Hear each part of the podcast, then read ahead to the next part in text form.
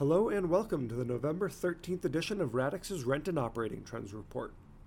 The U.S. midterm elections will result in a split Congress, with Democrats maintaining control of the Senate, while Republicans will likely win a narrow majority in the House.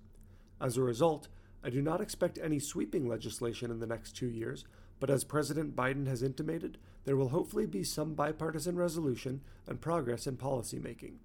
Democratic control of the Senate chamber will allow executive appointees to be approved and open cabinet positions to be filled, but the gridlock will lead to very modest legislative action. From an economic perspective, the results of the election do not change my expectations for the trajectory of growth. I continue to anticipate modest contraction in the coming months.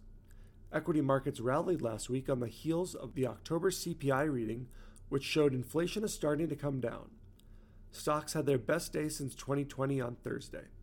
With inflation moderating, market experts now anticipate the Fed to slow their interest rate increases to 50 basis points at the December meeting. However, the Fed is far from the end of their monetary tightening, and we should prepare for additional increases in interest rates until inflation has returned to roughly 2%. Multifamily operating fundamentals continue to weaken as we approach the final month of 2022. Rent and occupancy, which have been falling steadily, continue to drop, and traffic, which appeared to have flattened, fell again last week. As we have seen for most of the year, the weekly and monthly declines are modest, and long term, multifamily remains a favorable asset class, but the current slowdown has certainly taken the luster off the sector from the past few years. After a number of weeks of stable traffic at the national level, the leading indicator once again fell last week. While the decline was modest, it continues the downward trend in traffic. On a year over year basis, however, traffic remains positive, providing support for continued demand for multifamily. New leases signed remained unchanged last week. Dallas led the nation in traffic with 9.9 tours per property last week. For the first time in a few years, however, none of the top 30 markets averaged more than 10 tours per property.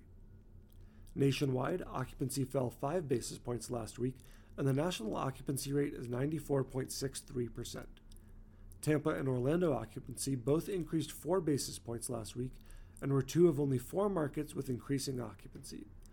The gains may be a result of growth following Hurricane Ian, but most indications have shown that the multifamily market was not severely impacted by the storm. NER across the country fell 20 basis points, and the national average net effective rent is $1,874. Rents fell the fastest in Salt Lake City, as the Utah capital saw rents decline a full percent last week alone. NER in seven of the top 30 markets fell by at least 50 basis points. Concessions increased 10.3% nationwide last week and have now increased more than 40% in the past month. As multifamily fundamentals soften, especially traffic, leasing, and occupancy, concessions are likely to continue to rise. Thank you for listening to this week's edition of Radix's Rent and Operating Trends Report. On behalf of Radix Research, I'm Chris Nebenzahl. If you have any questions or comments, please feel free to reach out, and thanks again for listening.